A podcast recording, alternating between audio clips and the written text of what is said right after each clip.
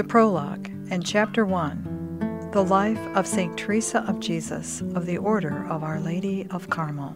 Written by herself, St. Teresa of Avila. This is a Discerning Hearts recording read by Chris McGregor. The Life of St. Teresa of Jesus of the Order of Our Lady of Carmel. Translated from the Spanish by David Lewis.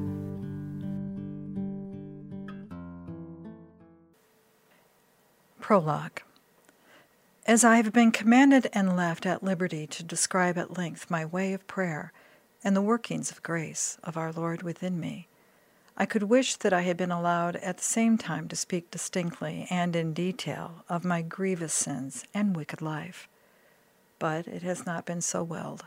On the contrary, I am laid herein under great restraint and therefore, for the love of our Lord, I beg of everyone who shall read this story of my life to keep in mind how wicked it has been, and how among the saints who were converted to God, I have never found one in whom I can have any comfort. For I see that they, after our Lord had called them, never fell into sin again. I not only became worse, but, as it seems to me, deliberately withstood the graces of His Majesty, because I saw that I was thereby bound to serve him more earnestly, knowing, at the same time, that of myself I could not pay the least portion of my debt. May he be blessed forever who waited for me so long.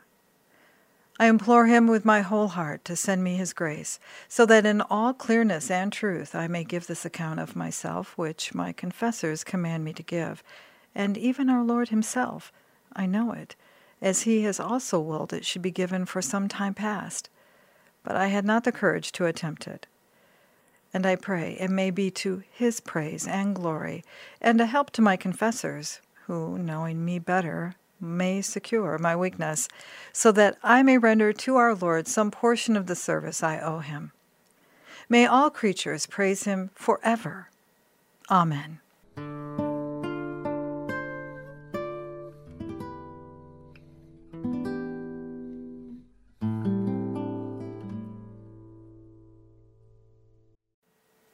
Chapter 1 I had a father and a mother who were devout and feared God. Our Lord also helped me with His grace. Also, this would have been enough to make me good if I had not been so wicked.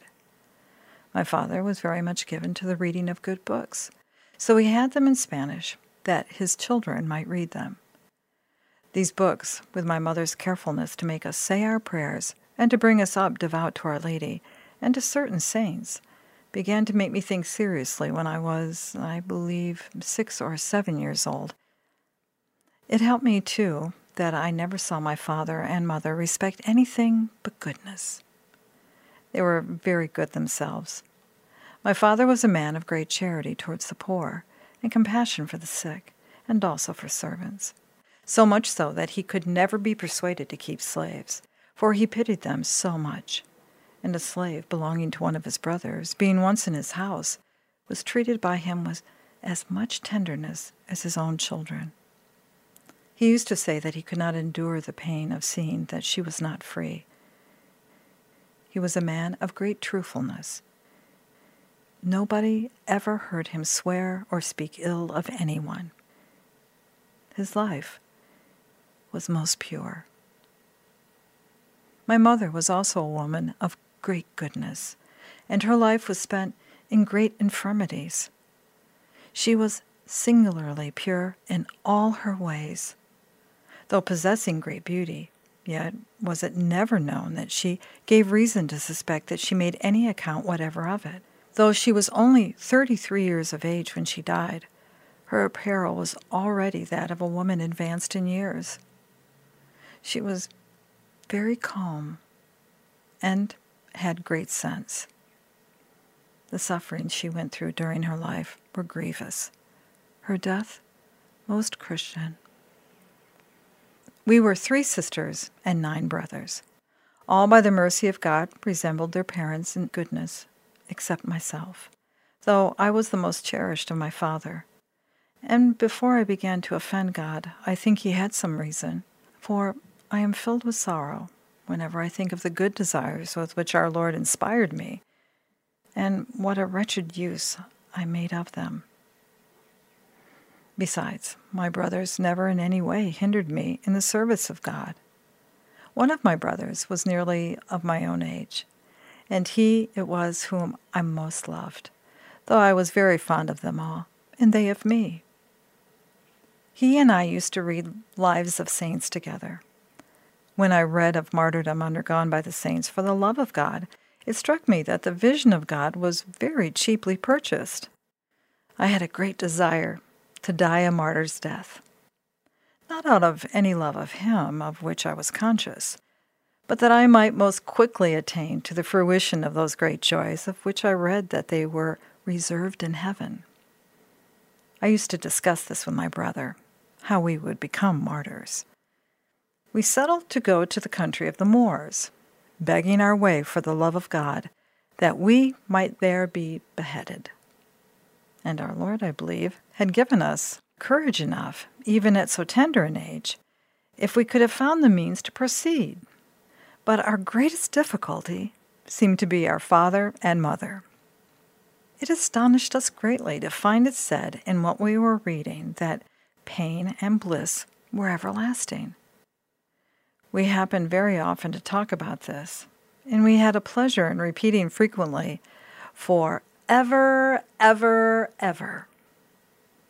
Through the constant uttering of these words, our Lord was pleased that I should receive an abiding impression of the way of truth when I was yet a child. As soon as I saw it was impossible to go to any place where people would put me to death for the sake of God, my brother and I set out becoming hermits. And in an orchard belonging to the house, we contrived, as well as we could, to build hermitages by piling up small stones one on the other, which fell down immediately. And so it came to pass that we found no means of accomplishing our wish. Even now, I have a feeling of devotion when I consider how God gave me in my early youth what I lost by my own fault. I gave alms as I could, and I could but little. I contrived to be alone, for the sake of saying my prayers, and they were many, especially the rosary, to which my mother had a great devotion, and had made us also in this like herself. I used to delight exceedingly when playing with other children in the building of monasteries, as if we were nuns, and I think I wished to be a nun though not as much as I did to be a martyr or a hermit. I remember that when my mother died, I was about 12 years old, a little less. When I began to understand my loss, I went in my affliction to an image of Our Lady, and with many tears implored her to be my mother.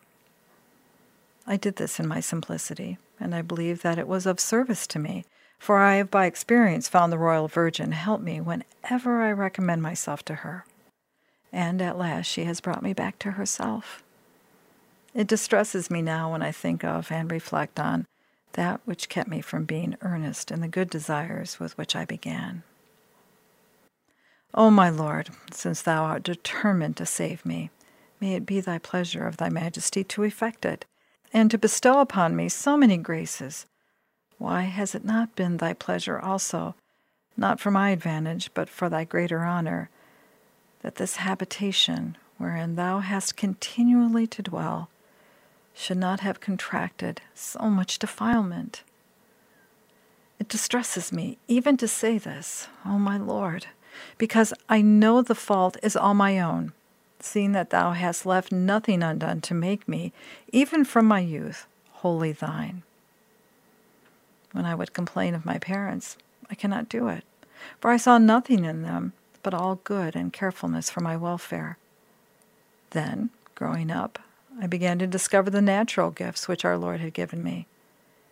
They were said to be many, and when I should have given him thanks for them, I made use of every one of them, as I shall now explain, to offend him.